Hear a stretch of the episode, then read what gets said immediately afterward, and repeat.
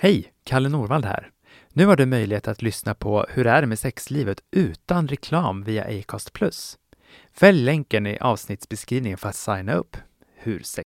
Hej och hallå hörni! Nu är det ett nytt tillfälle att ställa oss frågan Hur är det med sexlivet? Och den som frågar, det är jag, Kalle Norvald, även denna vecka. Och jag ska ställa den här frågan tillsammans med min kompis och kollega Malin Drevstam. Och vilket fokus då? Jo, den här gången tänker jag att vi ska kolla på det här med partner och kärleksrelationer. Malin är en person som har jobbat mycket och länge med just par när det kommer till sexuell och reproduktiva hälsan. Så jag tänker mig att han är en bra person att bolla den här frågan med. Vi människor är ju en social varelse. Vi både behöver relationer i vår omvärld för att det ska bli lite roligare, men vi behöver också ha dem faktiskt för att vår hälsa ska bli bättre. Men då är det då förstås relationer som funkar och som tillför något och som kanske inte då nödvändigtvis suger musten ur oss. För då kan det förstås ge den totala motsatta effekten. Men jag tänker att vi inte ska dra ut på det här så länge hörni, utan nu ska jag ta in Malin här i rummet och så kör vi.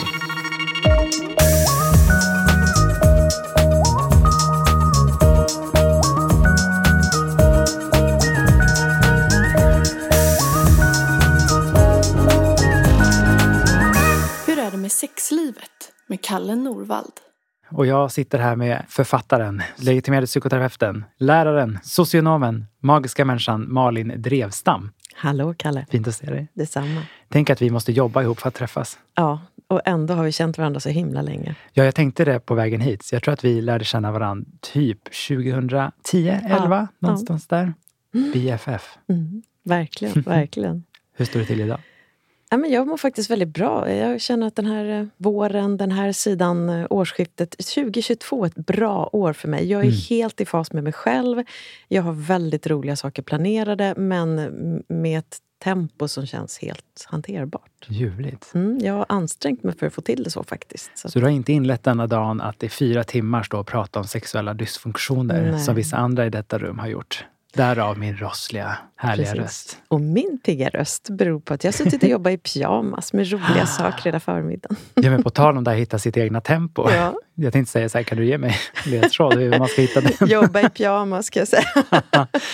jag har inte haft klienter idag utan jag har suttit och jobbat med lite mera sånt som jag håller på att uppdatera min hemsida och funderar på lite färg och form och lite sådana saker. Och det är ju avslappnande och kreativt mm. jämfört med att jag som tidigare i veckan då både föreläst och haft klienter. Ja, men du har ju så många strängar på din lyra. Som mm, jag som sa, du. jag visste inte så här, vilken ordning ska man presentera dig som, så jag tog bara mm. det första som dök upp. Alltså, du, du och jag har ju skrivit tillsammans. Ja. Eh, vi har ju skrivit en antologi om sexologi. Eh, vi har ju också sett dig i många medier, alltså Nyhetsmorgon i massa poddar, radio och alltihopa. Du och jag följer varann. Ja. Men tänk att det var klamydian som förde oss ja, samman. Verkligen. verkligen. Och nu, den ja. uppmärksamma, tänker hmm, vad har ni gjort?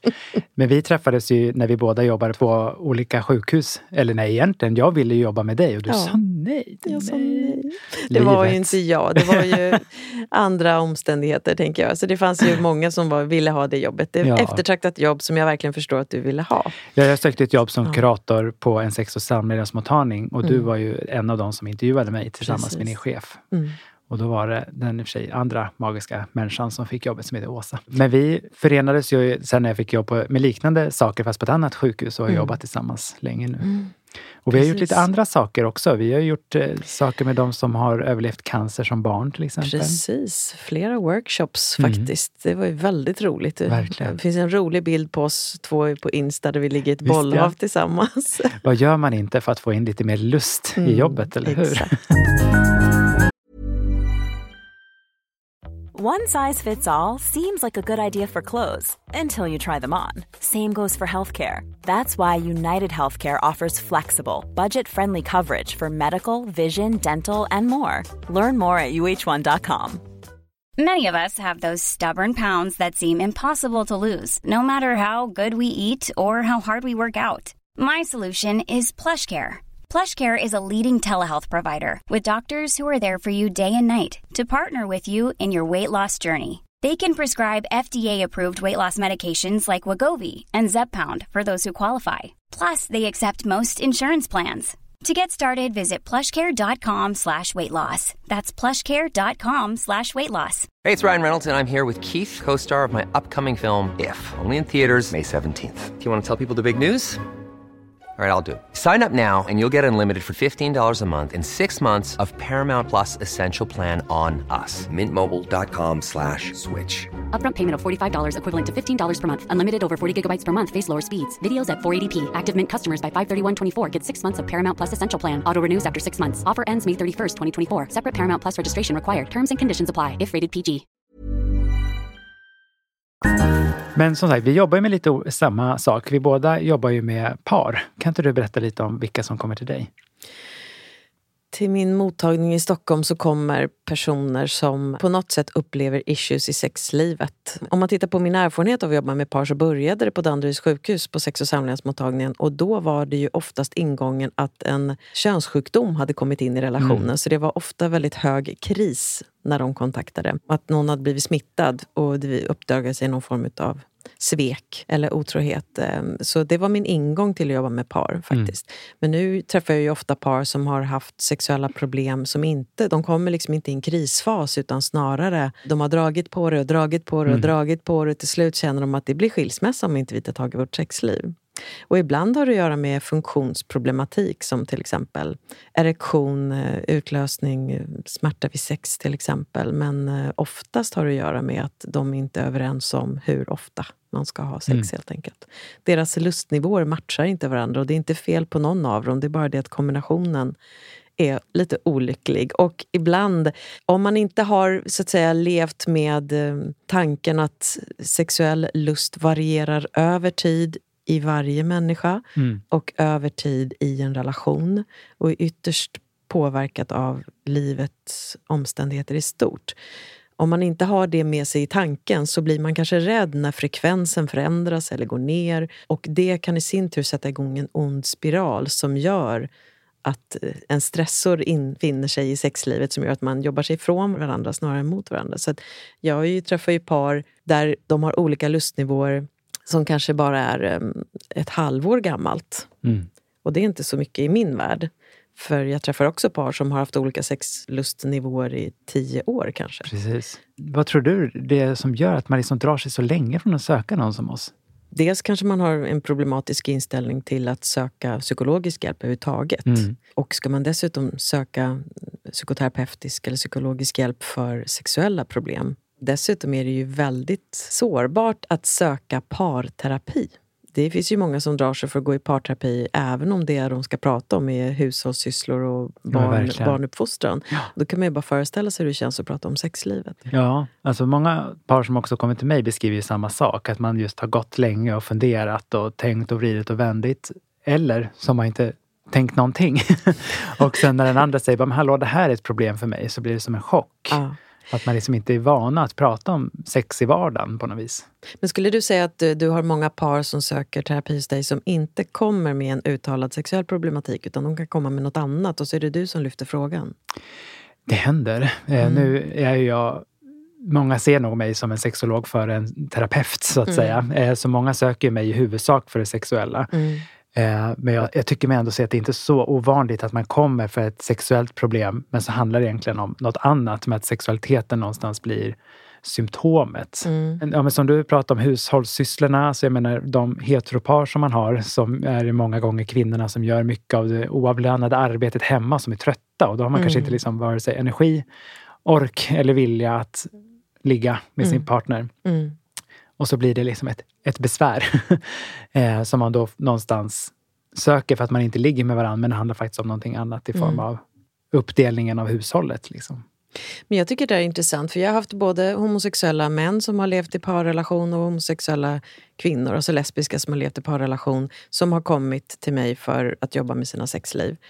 Nu när du pratar om det så tänker jag, de upplever ju precis samma problematik i min upplevelse som heterosexuella. Det vill säga, någon har mer ansvar för ordning och reda och eh, familjen eller någonting sånt. Och den andra är kanske mer den känslomässiga energin i relationen och äger mer initiativ och kreativitet kanske. Och den andra styr upp lite. Det blir vä- väldigt spännande att kolla med dig nu. Ja, Eh, kolla. Men, ja, om du upplever samma sak. Att jag tänker att det handlar mycket mer om att jobba med balansen. Vem är det som står för lite mer struktur och vem är det som står står för lite mer innehåll i en relation. Oavsett om man är heterosexuell eller om man är ett mm. homosexuellt par. Jo, men jag håller med. Alltså jag får ju också ofta den frågan just så här, men homosexuella eller de som lever i samkönade relationer, har de andra typer av problem? Mm. Och ja, det är delvis för att man har, kommer ju med en annan form av historik när det kommer till att komma i kontakt med sin sexualitet till exempel och hur väl man har kommunicerat den till andra. Mm. Alltså har man ens kommit ut inför sina föräldrar till mm. exempel, ja då kan det bli ett aber om en har gjort det och en andra inte har det till mm. exempel. Men just det här med hushållet. Många gånger är det ju någon som har lite mer driv att göra saker och kanske ser saker före någon annan som i sig skapar ett skav. Mm. Men jag tänker också mycket på att det är många gånger mer är mänskliga problem än könsbundna. Men att, att det finns mer, kanske, skillnader mellan individer än via könen. så att säga. Ja, men jag var med om en intressant sak eh, när jag hade ett eh, ett homosexuellt par, två män som hade barn. Och när de pratar om sin olika nivå av lust och hur den ena blev liksom frustrerad och kände sig lite orolig och kände sig mm. obekräftad. Både kände sig liksom oälskad och ouppskattad men också eh, lite orolig på ett otryggt plan. Så här, vad ska det här betyda? Mm. Eh, eh så att en som var lite uppstressad och den andra som kände sig otroligt pressad. Som hade ja. jättemycket att göra på jobbet och hade liksom, jag orkar inte finnas till för även dig när en jag kommer hem. Jag, ja, men precis. Mm. Så påminner jag dem om att ni har ju faktiskt ett litet barn hemma som var i ettårsåldern. Mm. Eh, så ni får inte glömma bort att ni dessutom är småbarnsföräldrar. Och det är inte många småbarnsföräldrar som hinner ha ett, ett sexliv som de önskar. Och då tittade de båda på mig och sa, men snälla du, vad har vårt föräldraskap med vårt sexliv att göra? Och oh, den spännande. tyckte jag var jätteintressant. Jag har inte hört det efter. Eh, men jag tänker ändå att det är sällan jag har ett heteropar som inte pratar om föräldraskapets men det där är ju jättespännande. Ja, Hur tänk... fortsatte den kontakten? Nej, men för mig handlade det om att eh, jag kunde ändå föra upp att vara småbarnsförälder är stressande. Men de tyckte inte att bli föräldrar hade påverkat deras bild av, eller deras roll att vara älskare eller kärlekspartner om du förstår mig. Det kändes okay. som att de hade mycket tydligare roll eller kanske tvärtom, att de kunde integrera sig som att det är helt oproblematiskt för mig att vara förälder och en sexig lover till exempel. Mm. Eller det är mm. helt oproblematiskt för mig. Det går absolut hand i hand. Medan jag kan uppleva mycket mer heterosexuella relationer att ja. man, man eh, ser på den andra som inte bara en älskare eller älskarinna utan nu är du dessutom förälder. Mm. Och eh, det kan påverka min syn på dig. Inte alls alltid, men det händer ofta. Eller upp, Ja. Eh, om jag får ge mig på en kvalificerad mm. killgissning då. Mm. Jag tänker att kan det vara så att de av oss som lever i samkönade relationer är liksom inte matade med samma föreställningar om vad föräldraskap ska vara? Att det liksom finns en större, inom citationstecken då, flexibilitet ja, det i tror hur jag. det kan vara? Ja, det tror jag absolut. Både det att det inte finns inte så många eh, tydliga normer där. Mm. Och samma sak när det handlar om att man kanske alltså är lite friare i sitt sexuella uttryck också på något sätt. För att ja, det finns kanske. mindre könsnormativa förväntningar på hur man ska vara. Jag vet man inte, brukar men... lite slarvigt säga inom liksom normkritiken, just så här, bryter man mot en norm så är det också ja. lite lättare att bryta mot en till. Men det kommer också med en baksidan att man också ökar risken för en ohälsa kopplat till sin mm. sexualitet. Mm. Just det här paret eh, upplevde jag som ett väldigt... Ehm, de var väldigt flexibla i hur de ville uttrycka sin sexualitet. De var bara drabbade av livets belastning. Mm. Eh, och eh, någonstans hade de ett boende som krävde tid och engagemang och de hade blivit föräldrar. Och det hade infunnit sig en grå vardag som de hade lyckats snirkla sig runt så länge de inte bodde i ett renoveringsobjekt och var föräldrar. Så ja, jag får en känsla av när du pratar om nu ska vi inte överanalysera just det här paret, så nu ska jag försöka lyfta det till en generell del. Men det är så lätt att vi människor också liksom rutar in våra liv på något vis. Att så här, här har vi jobbet, här har vi mm. föräldraskapet, här har vi det här. Och menar bara namnet på den här podcasten är ju liksom en indikation också på det, att vi har ett sexliv som mm. liksom något sätt förväntas stå utanför övriga livet. Mm. Men jag tänker ju egentligen att det flätas ihop Verkligen. På många fler plan än bara ett. Än vad man liksom sen i praktiken håller på med rent sexuellt. Ja, verkligen. Och jag tänker att överhuvudtaget att vara en autentisk person som både är i kontakt med sin sexualitet men också är och lever utefter sina värderingar och, och val. Mm. Eh, det krävs ganska mycket medvetenhet och jobb att kunna vara trygg och autentisk och inte flaxa mellan mm. de olika rollerna utan Vad kåt man blir. Ja. Medvetenhet och jobb. Eller hur? ja, Nej, men vi, vi terapeuter vi tjatar ju om medvetenhet och Mm. att vara i det här berömda nuet och sådär. Hur, hur tänker du kring det? Och jag tänker otroligt mycket kring det. För jag håller just nu på och funderar mycket på interoceptiv medvetenhet. Alltså interoceptiv i den bemärkelsen att, att vara medveten om sina fysiska förnimmelser och sensationer. Aha.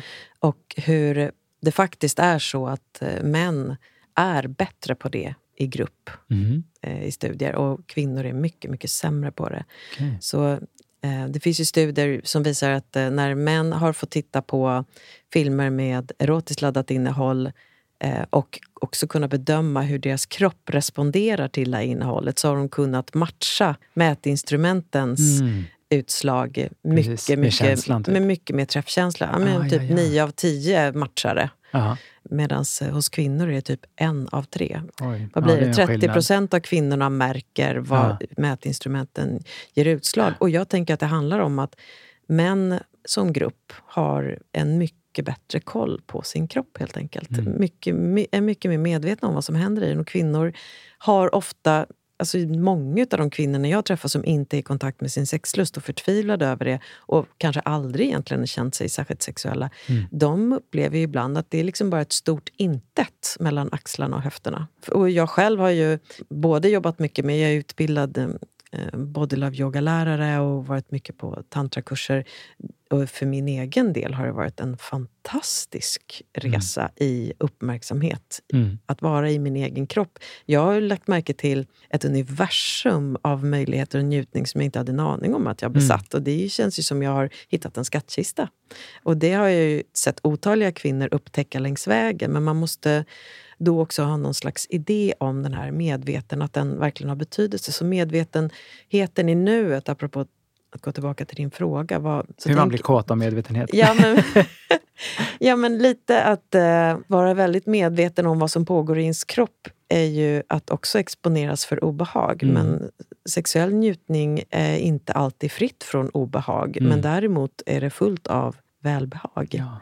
Och det, man behöver lära sig.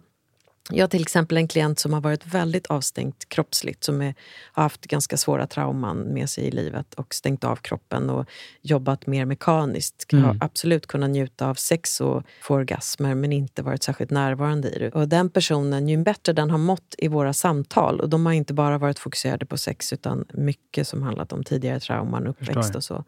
Ju tryggare den personen blir desto avslappnade blir personen, eller Mm, har personen mm. blivit.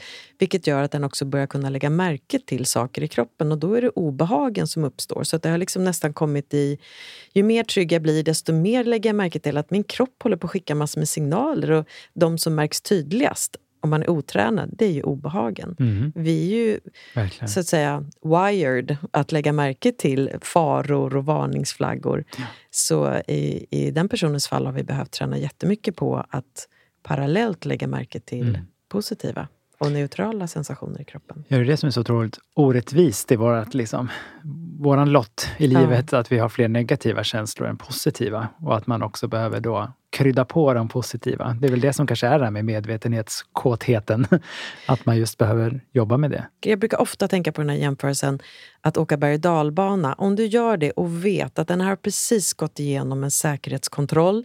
Du är toksäker, toktrygg. Så nu kan du bara ge dig hän känslorna. Mm. Det är ju ändå med skräckblandad förtjusning.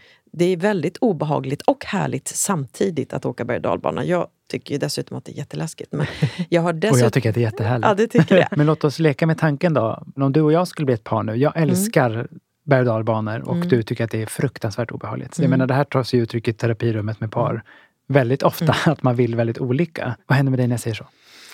Och jag känner genast att gud vad spännande, det här måste vi utforska. Hur skulle man kunna få våra två önskemål och behov att samexistera? Och Ja. För min del så, så tänker jag, och det är väl någonting som gäller par och sexualitet överhuvudtaget, att fokusera på en person i taget fast att man gör det tillsammans. Så om vi ser... Mm. Åka om- varannan gång?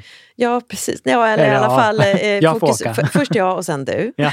och sen kanske mig igen och sen Ja, dig igen. Ja, precis. Men för mig blir det lite att eh, om du, nu låtsas vi verkligen att du och Mm. jag var ett par. Då kanske jag skulle tycka om att du var lite mildare i ditt sätt att närma dig mig. Att du Mm. rörde vid mig kanske lite försiktigare, lite långsammare så att jag får vara i kontakt med allt mitt inre och känna hur det inuti mig växt till någonting stort. Så du blir en kanal för mig att komma åt min njutning och då Mm. behöver jag ju instruera dig hur du ska hjälpa mig med det jobbet. Ja, Förstår? Jag, häm- ja. jag hämtar hem min njutning via dig, för jag har valt dig och det är en ära för dig att få göra det för mig och jag kommer vara jättetacksam efteråt för att just du gjorde det. Mm. Men det är ändå en grej som händer i mig. Förstår du vad jag menar? Ja, absolut. Och sen när jag har nått höjder som jag är nöjd med så kan vi lägga fokus på dig och då kan du få tala om för mig vad du tycker om och du kanske vill ha Mm. någonting som är lite mer adrenalin eller någonting som är lite mer sensation eller någonting sånt. Mm. Vilket eh, är helt oproblematiskt för mig att hjälpa dig med. Om jag slipper uppleva smärtsamma eller det läskiga eller det extremt spännande eller vad det nu kan handla om. Mm. Jag tycker det låter delvis jättespännande, men du och jag är ju vana vid den här typen av resonemang. Jag tycker Mm. mig se, när jag försöker uppmuntra mina par, Mm. att så, men säg vad du tänder på eller Mm. berätt, vill du dela med dig till din partner vad du längtar efter. Mm. Det är så många som inte liksom vågar ta de här orden i sin mun. Att man inte vågar beskriva att jo, men jag tycker så mycket om när du, ja, insert Mm. vad som helst egentligen. Mm. Att man på tal om att inte hitta orden så gör jag inte det. Det säger ju också någonting. Men att det är många som inte vågar använda sexuellt laddade ord. Att man inte vågar beskriva att men jag längtar så tillbaka tills du liksom hånglade upp mig mot kylen och tog Mm. dina händer mot mina höfter. Att man inte riktigt känner sig helt bekväm. Och det är ju det som väldigt många par hos mig i alla fall just vittnar om. Att säga, jag vill bara att sexet ska komma av sig självt. Mm. Det ska bara komma naturligt och det ska bara flowa. Mm. Då brukar jag ju svara ganska oförskämt och säga då kan ni komma och få vänta ganska länge. Mm, att så här, väntar man bara på att det här naturliga och flowet ska komma så finns det en risk att det inte kommer. Man kan förstå att det, att det blir så för att Ja, när man träffas initialt så är man ju förälskad och en förälskelse skapar en hormoncocktail som gör att också våra vår toleransnivå ökar och vår nyfikenhet. Så Mm. vi går över våra gränser mycket mer. Vilket betyder att felmarginalerna är mycket större initialt. Absolut. Och det är de ju inte sen när man har hängt ihop ett tag. Utan då behöver man vara tydlig. Mm. Jag har faktiskt haft eh, par som har kommit till mig som beskriver sitt problem som att vi har fått lite baksmälla. Mm. För vi provade så mycket så fort inledningsvis i vår relation. Och nu har en av oss börjat känna, vad fasen gick jag med på? Ja, jag vill precis. inte det här. Och den andra partnern tänker, men du vill ju då, varför vill du inte nu? Mm. Och en förklaringsmodell till det är att du var fullkokad av hormoner som hjälpte dig att vilja mer Mm. då. Men det betyder inte att du vill det nu och du har all rätt i världen att backa från det. Men jag tänker att det är inte för intet som man också ibland kallar förälskelse som någon form av psykos. Exakt. Att man liksom just blir ja, men lite verklighetsbortkommen. Att man går Mm. lite vilse i ja, men det du kallar för hormoncocktail Mm. och att vi ju många gånger blir lite dumma i huvudet av att bli förälskade. Mm. Och att då leder det också kanske många gånger också till en rädsla när den här förälskelsen går över till någon djupare känsla. Jag fick en fråga för några år sedan när jag var med i ett radioprogram ifall jag tyckte det var en bra idé att gå i så här parsamtal i preventivt syfte. Mm. Och mitt svar var, mm, ja, jag vet inte om det är den bästa idén. Ska man liksom väcka någon björn som sover? Idag har jag faktiskt ändrat uppfattning totalt. Mm. Jag tycker Mm. att det är en jättebra idé att gå i Mm. parsamtal Mm. i preventivt syfte. Just för det som du beskriver, att så här, kan man lokalisera någonstans vart ens gränser, inte bara sexuellt, jag tänker emotionellt och Mm. whatever. Om man vågar liksom uttrycka det för sin partner så är ju förutsättningarna goda att man också kan bygga ihop någonting tillsammans som håller. Jag håller med Om det dig. nu ska vara målet. Ja men verkligen, men samtidigt så vill jag stanna upp och fundera lite med dig kring, Mm. är det möjligt? För jag har alltid tänkt att det är klart att det är bra att gå i förebyggande syfte, jag tror verkligen på det. Men kommer man när man fortfarande är i förälskelsefasen, det är man ju fortfarande också mer tolerant. Mm. Så de gränser man kan identifiera då är ju inte nödvändigtvis de man kommer ha sen. Nej, men jag tänker att det är det man kan göra talbart också. Mm. Du menar att det här kommer kunna hända? Ja, det är ju svårt att veta eftersom ingen av oss har någon spåkula. Men jag Nej. tänker att vi alla kommer med någon form av historia, historia förstås. Mm, mm. eftersom vi inte är födda igår. Men då, även fast kan kännas så när man har en partner ibland, så är det kanske mer om mig. Men att man vågar också säga att men så här har det blivit för mig förut. eh, Och att Mm. våga vara transparent. Mm. Ja, och någonting som jag skulle ta upp om jag hade par... Faktum är faktiskt att jag hade någonting som heter relationsskola förut. Mm, eh, med syfte att eh, träffa personer som kanske bara vill komma på ett par, tre samtal. Mm Eh, för att identifiera eventuella fallgropar de skulle kunna ha. och så. Eh, den var inte jätteefterfrågad. Mm. Och jag har funderat mycket på det. För att, att lägga den tiden och pengarna då skulle kunna förhindra att man behöver lägga ner mycket mer tid, ångest och pengar längre fram. Men det är ju så med mm. allt förebyggande arbete. Men väldigt många är mera, när de är nyförälskade, då vill de hellre åka på en semesterresa för de pengarna som en förebyggande samtal skulle kosta. Så att... Och det tänker jag kan vara en, kanske man inte åker på den här resan i det syftet, men det kan ju också vara en terapeutisk grej att få göra det. Mm. Eh, Absolut. Att liksom fördjupa relationen på den här weekendresan. Ja, ja. Och jag tänker att det är väldigt svårt att jobba med förändringsarbete om man inte är motiverad. Så att, ja, men det går ju inte. Jag menar, hur många gånger har man inte haft ett par framför sig där ena partnern blev ditdragen av mm. den andra? Verkligen. Och då får man ju någonstans börja där. Eller jag gör det i alla fall. Ja, men det, det är ju verkligen så. För att den behöver ju känna sig trygg. Jag tycker mig också se att många av de som inte är så motiverade att komma eh, är oftast de också som sen till slut har så otroligt mycket bra saker att säga. Men att prata om sexualitet är ju inte något man liksom lär sig hur som helst. Eh. Nej, och jag tänker att prata är ju ett sätt att kommunicera. Men ja, jag, jag är väldigt mycket för att, om vi säger att vi har ett par där en person är lite mer otrygg mm. när det handlar om sex. Antingen för att den har rädslor med sig in eller för att det är den som känner sig att det är fel på mig, jag vill minst, jag hittar inte lusten lika lätt eller så. Nu är det här en podd så jag kan inte visa det här men jag, brukar ibland, jag brukar leka amöba ibland när jag har mina klienter. Eh, då brukar jag ställa mig upp och mjukt sväva med armarna. Och nu visar jag dig här. Mm. Fram och tillbaka. Det ser lite ut som vingslag. Ja, så ja. tänk er en manet ja. som simmar i havet. Sådär, som pulserar med sin kropp eh, i någon slags rörelse genom livet. Och sen kommer en skugga över, eller det uppstår ett blixtnedslag mm. eller någonting. Vad kommer den här att göra då? Vad, vad, kan du se framför dig att den här möban, hur kommer den respondera på det plötsliga som händer? Ja, men den kommer väl dra ihop sig, va? Exakt. Här, kommer... Minns jag biologilektionerna rätt? vi låtsas att det är så i alla fall. Ja, att, att, att, när man utsatts för obehag, då kontraherar vi. Då ja. spänner vi oss, vi drar ihop oss och försöker skydda oss på något sätt. Och det är det jag vill att mina klienter ska försöka få identifiera. När uppstår det ögonblicket i dig? När är du flytande manet som bara gillar mm. det som händer och när Go, går du flow. in i ett annat tillstånd? Vad händer med din kropp då? Vad händer med din andning? Hur rör du dig? Hur beter dig? Kan din partner se att du hamnar där? Och ju mer man pratar med paret om det, desto lättare blir det för personen själv att Gud, nu, nu håller jag på att andas jätteytligt mm. här. Eller nu har jag slutat andas. Nu verkar jag ha blivit rädd. Och om partnern lär sig att vara uppmärksam på andningen så kan man se att vänta nu, nu säger jag att du håller andan. Ska mm. vi bromsa lite? Det kanske pågår mm. något i dig som vi behöver uppmärksamma eller respektera eller ta hänsyn till. Så jag tänker att det är väldigt viktigt att lära sig lyssna på sin kropp, för den skickar så mycket signaler. Men det är också viktigt att lära sig lyssna på sin kropp för att det som händer då, när du håller andan eller sluter dig eller spänner dig, kan ha att göra med något annat. Mm. Det stämmer inte i den här stunden. Du vill göra det som sker, du vill göra det med den personen du gör det med. Ja. Och då behöver man ju andas sig igenom för att komma över den tröskeln. Mm. Och till slut kommer kroppen lära sig att slappna av i de här lägena. Men, så det är mycket samarbete med kroppen. Så, och där tänker jag att det är värdefullt att se sin kropp som någon du behöver bygga en relation med. För många har svårt med det.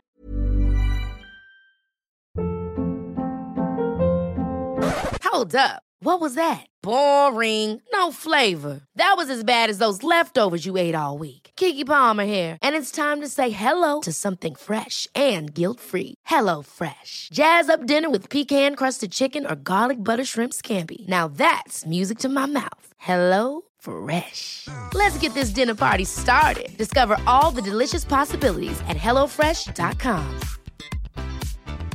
Life is full of awesome what ifs, and some not so much, like unexpected medical costs. That's why United Healthcare provides Health Protector Guard fixed indemnity insurance plans to supplement your primary plan and help manage out of pocket costs. Learn more at uh1.com. Hey, it's Ryan Reynolds, and I'm here with Keith, co star of my upcoming film, If, only in theaters, May 17th. Do you want to tell people the big news? All right, I'll do it. Sign up now and you'll get unlimited for $15 a month in six months of Paramount Plus Essential Plan on us. Mintmobile.com slash switch. Upfront payment of $45 equivalent to $15 per month. Unlimited over 40 gigabytes per month. Face lower speeds. Videos at 480p. Active Mint customers by 531.24 get six months of Paramount Plus Essential Plan. Auto renews after six months. Offer ends May 31st, 2024. Separate Paramount Plus registration required. Terms and conditions apply if rated PG. Håller 100% med. Ja. Jag tänker att vi ofta, alltså många av oss i vårt gebit av yrke tänker så här, vi Mm. måste kommunicera, kommunicera, kommunicera. Mm. Och så syftar man egentligen bara på det talade ordet, Mm. men det är ju liksom bara en del. Jag jobbar ju mycket med så kallad affektfokuserad psykoterapi och då Mm. gör man ju lite det som du också beskriver. Mm. Så här, men se, vad händer med din kropp nu? Mm. Och när man ser att axlarna bara Mm. upp mot öronen. Okej, vad säger kroppen dig nu? Mm. Mm. Ytterligare en aspekt av det, det är ju den här tanken på att man ska lita på sin magkänsla.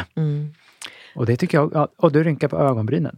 Mm. Vad händer med dig nu Malin? Ja, men precis. Nej, men just det här med magkänsla Ja. tänker jag är att då måste man först definiera magkänsla. Tack. Vill du göra det åt oss? Nej, men jag tänker att du behöver ha med ditt sinne och din kropp och det tillsammans blir magkänslan. Mm. Du kan inte bara gå på magkänslan för den kan ha massor med ekon Precis. tillbaks i tiden som inte representerar den du är idag. Mm. Eh, Men du kan också forcera dig själv genom massor med tankar om hur du ska bete dig eller Ja. vad du ska, Ja. som inte kroppen alls är med på. Så det liksom handlar om ett samtalet mellan sinne och kropp på något sätt. Jag brukar beskriva magkänsla som ett resultat av sin historia. Mm. Men också att magkänslan kan ju lura oss. Liksom, och Ja, säga nu är du i den här situationen, då kommer det här att ske. Mm. Och det vet man ju inte.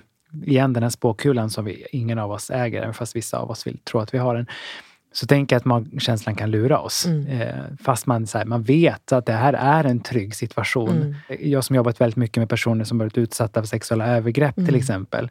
Att man tänker att alla sexuella kontakter därefter Mm. nu generaliserar jag, Mm. men så kommer vara på precis samma sätt, alltså ett övergrepp. Mm. Och så är det magkänslan som triggar igång hela Mm. tiden. För att skydda en. Såklart. Mm. Så den ger ju oss, som du säger, Mm. den ger oss information, men den lurar oss samtidigt. Sen kan det förstås vara trauma och då är det en annan form av behandling. Men det är verkligen viktigt att... eh, För jag- har ofta klienter, och det skulle inte förvåna mig om jag själv resonerade så en gång i tiden. Mm. Men det är så här, um, jag vet exakt ditten och datten. Och jag, kan, Ja. jag känner på mig, på mig direkt. Och jag tänker att det, i 80% av fallen så känner du säkert rätt saker. Men Mm. i 20% av fallen så är det helt åt pipsvängen. Och du behöver stanna upp tillräckligt länge för att kunna sålla. Ja. Är det här någonting som jag bara ska ge mig hän? Eller är det här någonting som jag behöver förstå i ett större sammanhang? Kanske ett historiskt sammanhang. Hur brukar du liksom göra det här talbart för dina par som sitter i din soffa? Många av oss som lyssnar på det här nu säkert vet ju om att du har skrivit en fantastisk bok om sexualitet och anknytningsteori som heter Lust och olust. Mm. Som ju just beskriver det här med anknytningsmönster och hur det kan påverka. Jag tänker att det är Mm. det som du tänker i nu. Ja, precis. Om vi säger att det är två personer som är otrygga när det kommer till sex och närhet. Mm. Men de är otrygga på olika sätt. De reagerar på olika sätt. Ja, det är ju supervanligt. Verkligen. Där en person blir kanske stel och börjar fokusera på sin egna prestation och sluter sig och försöker eh, räkna ut hur den ska bete sig. Medan den andra är extremt pejlande, lyssnande, kontaktsökande på alla sätt och vis. Den olikheten när det kommer till sex. Varför har vi inte sex? Eh, vill du inte ha mig? Det blir en pockande eh, oro i den ena personen och den andra känner herregud, den, min partner verkar omättlig, jag kommer aldrig räcka till och det kommer bergs inte funka heller och det är ingen idé och, och så. Mm. Man blir så att säga rädd men man reagerar på olika sätt. Ja. Så det viktiga i rummet när jag träffar såna par är ju, märker ni nu hur ni retirerar till era magkänsloreaktioner? Men de uttrycks på helt olika sätt och därför missförstår ni varandra. Mm. Där den ene upplever att den andra blir invaderande och gränslös och begär för mycket och den andra upplever att den andra har slutit sig, blivit otillgänglig, kall, hård. Mm. Och i själva verket så försöker de hantera en situation som skrämmer dem båda två. Precis. Så det är så lätt att det miss, uppstår missförstånd. Ja, tänk vad rädsla kan göra med oss. Ja, alltså verkligen. verkligen. att man, det är ju en så otroligt hämmande känsla som gör att man många gånger också går och isolerar sig eh, och på något sätt marinerar sig själv i en rädsla. Och det sker ju såklart väldigt många gånger omedvetet. Det är ju väldigt få av oss som vill vara ensamma. Verkligen. Och jag tänker att en del personer har ju en tendens att vilja, kan du lösa mina problem? Och så Precis häller så. man dem i sin partners knä. ja. Men om man tänker sig vad en sund strävan för par är. Identifiera när du har någonting som du jobbar med. Se om du kan hantera det själv. Tala vänligt, kärleksfullt till dig själv. Men be din partner att hålla dig medan du gör det här jobbet. Inte gå undan och säga det där får du ta hand om själv. Utan Nej, säga, precis. jag brukar, så jobbar jag med mig själv. Om jag hamnar i en situation där det väcks någon slags orosknut i magen så kan jag säga det till min man. att Mm. eh, Usch, jag har verkligen en orosknut i magen. Jag behöver jobba lite med den men det skulle vara jätteskönt om du kunde hålla om mig när jag gör det. Det vill säga, jag ansvarar för att hantera mitt egna men han ger mig stöd medan jag gör det. Och genom att benämna oron på det sättet, och då har jag identifierat i mig själv vad det är det handlar om. Och det är ju det man kan jobba med i terapin. Att när det här uppstår, när den här känslan uppstår, när den uttrycks på det här sättet i din kropp. Säg bara, nu har det där typiska börjat hända i mig. Kan du finnas här? Men inte genom att gå in och prata sönder det. För då hamnar man så lätt i lösningsfokus. Och Eller det är ju att överge sin partner. Ja, kommer jag och berättar om en känsla jag har och då ska vi Mm. lösa den så att den försvinner. Exakt, och känslor går inte att lösa. Jag tänker att mycket, alltså känslor är mest genuina vi har någonstans. Det spelar ingen roll hur mycket man liksom tjatar om och pratar bort dem, de är fortfarande där. Mm. Så att på något sätt välkomna det och det kommer ju med det här Mm. obehaget, tänker jag också, som Mm. du beskrev det, att då behöver det också vara lite obehagligt. Men det är ju lite som styrketräning. Jag drar den här lite Absolut. halvtöntiga metaforen ganska ofta. Just att man tar inte 150 kilo bänkpress första besöket på gymmet. För man måste börja på lite Mm. lättare vikter. Nu vet jag inte vad man börjar på. MBH har aldrig gjort någon bänkpress vad jag vet. Men att det är ju ändå något som man behöver öva på. Verkligen. Och, och en del människor behöver träna på sin känslostyrka och andra människor behöver faktiskt träna på sin eh, tankestyrka. Precis, den här eviga balansen igen. Ja, verkligen. Att hissen både måste åka upp och ner. Mm. Nu ger jag mig på någon slags historisk exposé här. Åh, men... Skulle lägga till historiker nu på ditt visitkort också. Nej, men om vi tänker oss att innan det tekniska samhället utvecklades så var ju muskelstyrkan verkligen viktig i vår överlevnad. Mm. Och nu har ju mycket gått över till att bli eh, rationellt Ja. och tanken och konsekvens och klura ut och strategier och, och sådana saker. Så att då har ju liksom det börjat hyllas, någon slags intellektuell färdighet. Sen kom emotionell intelligens, det vill säga känslornas värde. Och det tycker jag fortfarande är jätteviktigt. Vi är extremt underutvecklade känslomässigt och särskilt i hur vi reglerar känslor. Men jag tänker att det som är nutidens modeord, det är fokus. Förmågan att uppmärksamma och fokusera. Medvetenhet. Absolut, absolut. Medvetenhet. Så det tänker jag, ju bättre de människor som blir bra på att uppmärksamma, vara medvetna och fokusera på det de själva vill Mm. kommer ha så otroligt mycket bättre välmående framöver. Och det är fasen inte lätt. Jag handlade en ungdomsmottagning igår eh, och fick mycket insyn i vad de brottas med. Det jag fick höra igår som gjorde mig väldigt illa berörd är att man streamar en serie så är det ju en evighet att vänta en hel vecka på nästa avsnitt. Och nu när man då kan ladda ner alla avsnitt på en gång, vet du att ungdomarna till och med, som de här eh, kuratorerna berättade, ungdomarna snabbstreamar serierna. Alltså de spelar upp det på en ökad hastighet. Tala om fokus. Även jag har ju drabbats av stimulansen som serier ger. Alltså det är snabba klipp. Mm. Om jag skulle titta på Dallas nu, då skulle jag ju säkert avlida av uttråkning. För Det att var det var så så rappt otroligt kanske. långt. Nej Ja. men verkligen. Men då, och då kan man också tänka sig hur svårt det är att det är svårt att vara fokuserad om man lever i en otrygg miljö, om man har mycket otrygghet runt omkring sig. Och det ska vara svårt för att du behöver fokusera på en farlig omgivning. Mm, mm. Eh, Men det finns också många som växer upp med väldigt gynnsamma förutsättningar som ändå peppras med en överdos av stimulans av olika typer av Mm. medier, intryck, signaler och allting eh, som gör att det blir jättesvårt för dem. Så det kommer ställa högre krav på oss än någonsin att vara närvarande. Och det tänker jag också verkligen tar sig uttryck i sängkammaren eller vardagsrumssoffan eller vart man än ligger med Mm. varandra. Att det blir så mycket, lätt att man distraheras av tankar och fokus Mm. fast inte på det som sker just nu. Mm. Och där ställer det igen något form av krav på att eh, kommunicera oavsett hur man kommunicerar kring sexualiteten och hur Mm. man tar sig uttryck i Mm. det. Det här med att sätta fokus på också vad man önskar och att kommunicera det. Mm. Det är ju en utmaning för många. Mm. Hur, kan inte du berätta hur du gör när du hjälper par att just sätta ord på vad man önskar sexuellt? Då?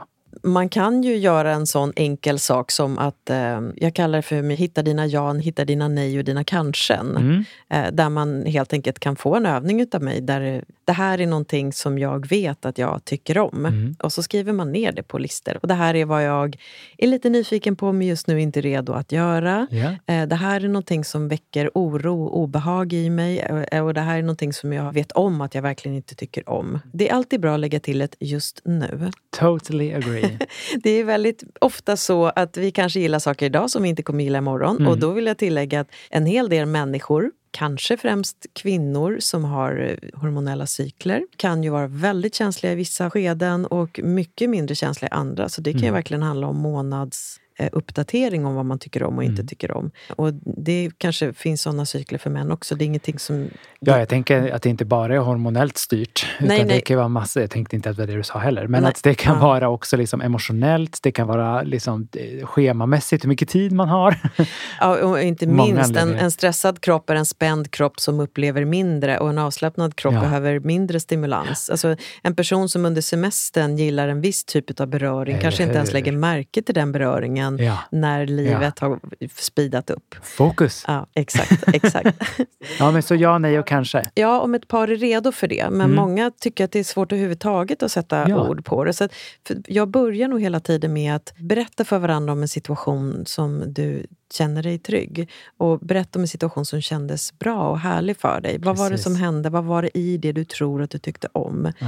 Går det att konkretisera med ord? Eller är det, hur vill du att din partner ska förstå?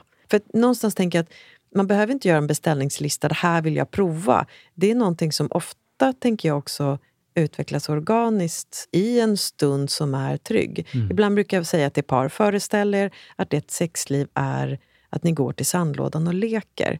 Det är inte så att ni, oj hoppsan hejsan, här sitter jag i en sandlåda och leker. Utan ni behöver på något sätt, ska vi gå till sandlådan och leka? Jag tycker ju om krasst prat om sex. Mm, Hej älskling, välkommen hem från jobbet. Jag är lite sugen idag, vad känner du? Ja. För mig är det fine. Men det är många som tycker att det är helt omystiskt, omagiskt och väldigt osexigt. Mm. Och det har jag respekt för. Men jag tycker inte att det behöver bli vare sig omagiskt eller osexigt för att man pratar om det. Men Nej. man är mer eller mindre bekväm det. Många får verkligen tunghäfta när det handlar om att sätta eh, ord i munnen. Ja. När man ska prata om sex med par så ibland behöver man ju börja prata om när ska det här sexet ske innan man ska prata om vilken typ av sex ska hända. Kan ni notera till nästa gång vi ses i er själva dagligen vilken tid på dygnet som du kanske är mest sannolik att vilja ha sex? Eh, så, så kan vi se om det finns någon matchning i det. Det låter lite som att överföra det här nyfikna utforskandet som vi terapeuter Ja. sysslar med hela tiden, fast på då paren. Att ta hem Ja. nyfikenheten på Exakt. varandra och sig Ja. själva. Liksom. Och där tänker jag att, eh, apropå nyfiket utforskande, att ibland kan det vara svårt att prata om det här är vad jag tycker om. Men man skulle kunna lyssna på någon berättelse Mm.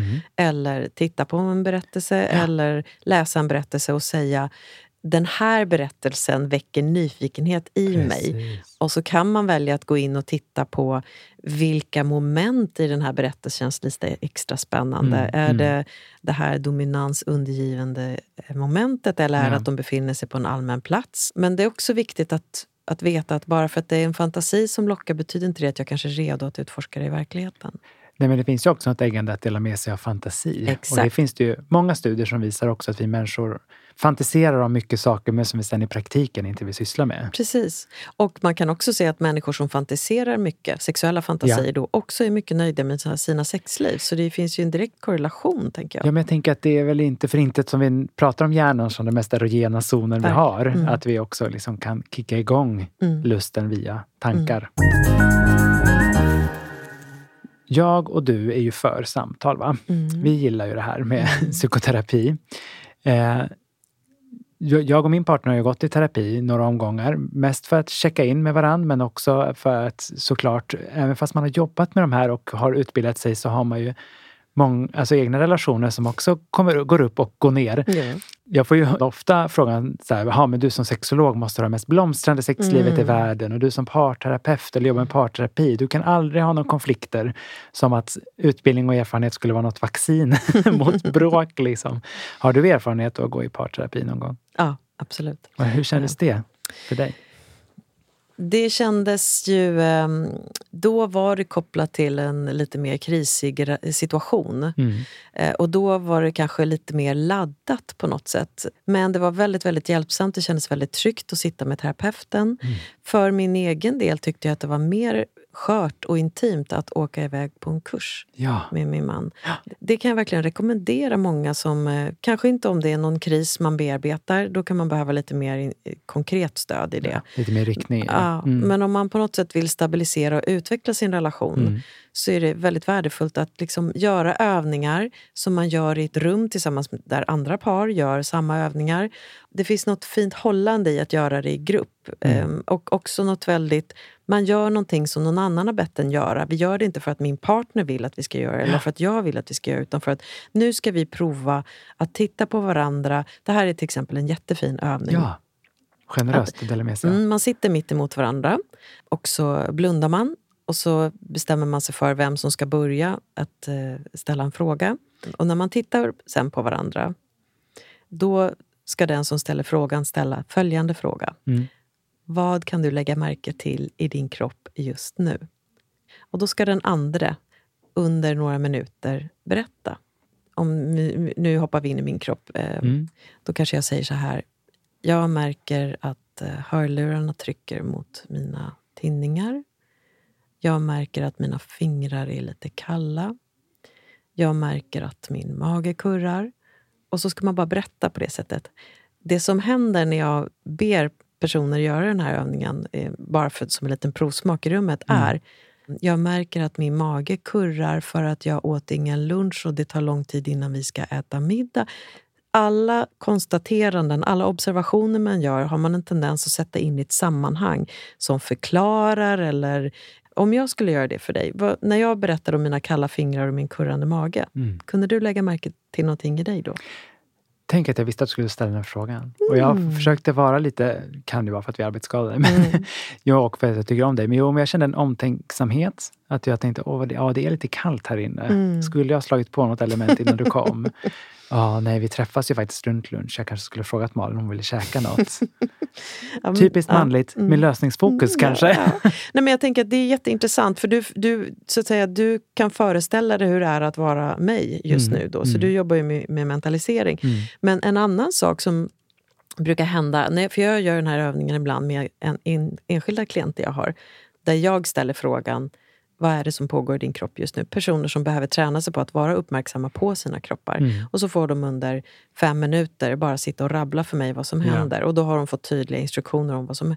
Ja, nu märker jag att ett hårstrå kittlar på min kind till exempel. Ehm, jag ställer aldrig några följdfrågor utan jag bara lyssnar på flödet av information. Men jag kan inte låta bli att själv känna på min kind, har jag något hårstrå här också? Så det blir samtidigt spegling. en spegling som, som eh, gör att när jag hör den andra personen berätta om sin kropp, då gör jag en liten touchdown i min egna kropp för att lägga märke till om mina fingertoppar är kalla eller inte. Eller så. Och det finns något väldigt fint i att man tränar sig att vara kvar i sin egna upplevelse samtidigt som man delar den med den andra. Mm. Och det är ju att, att vara närvarande både i sig själv men också med sin partner. Det är det jag brukar kalla för transparens. Mm. Att man vågar dela med sig av sina upplevelser och samtidigt då vara generös och ta Mm. in det hos den andra. Och just den här övningen är så fin för att när jag, om jag har varit slarvig med instruktioner då kan det ibland vara så här Oj, du hade kanske reagerat på en gång. Oj, är det lite kallt här inne? Kanske du hade sagt när jag berättade om mina kalla fingertoppar.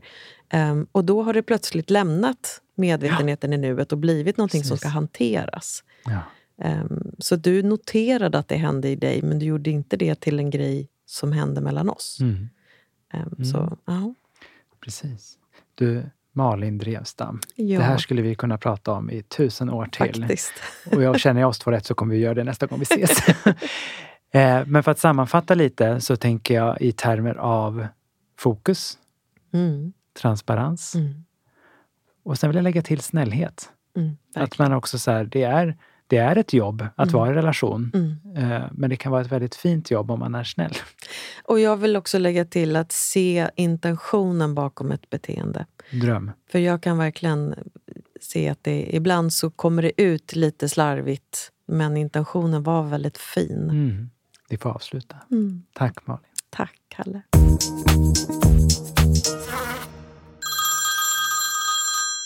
Hej Kalle!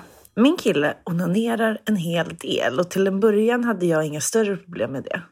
Men jag har en irriterande tanke eller känsla om att det skulle kunna komma att påverka hans sexlust till mig. Typ att han runkar bort all lust och att det gör att han inte vill ligga med mig. Tacksam för dina tankar.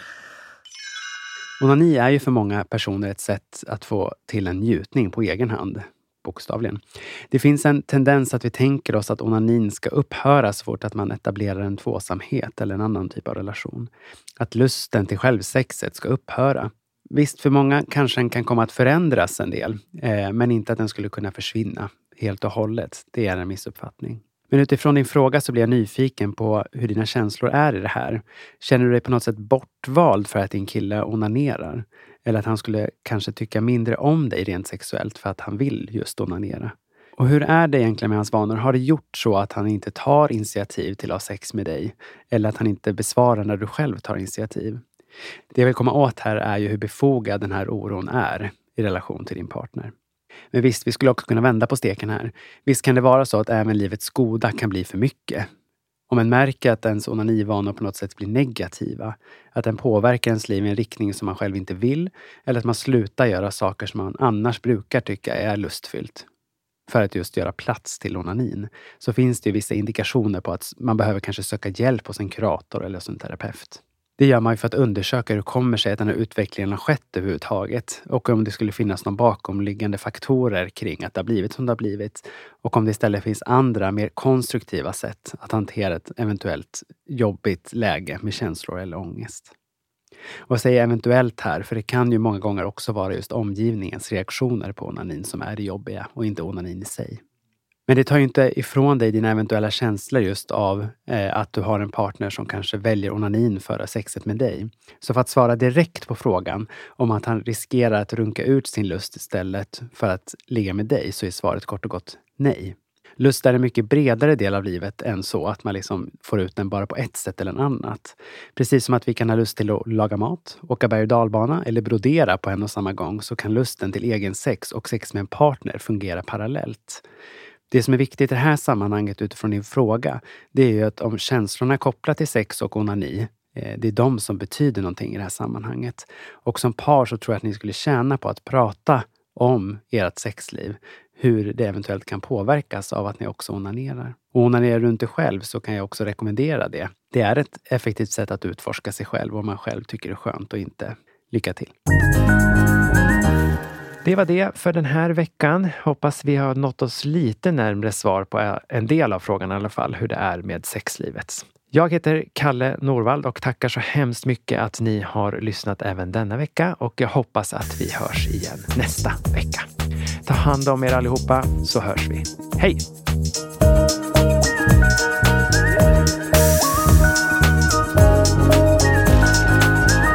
Podden produceras av Kalle Norvald och Nicky Yrla.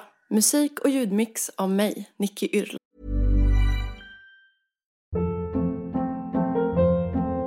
Hold up. What was that? Boring. No flavor. That was as bad as those leftovers you ate all week. Kiki Palmer here, and it's time to say hello to something fresh and guilt-free. Hello Fresh. Jazz up dinner with pecan-crusted chicken or garlic butter shrimp scampi. Now that's music to my mouth. Hello Fresh. Let's get this dinner party started. Discover all the delicious possibilities at hellofresh.com.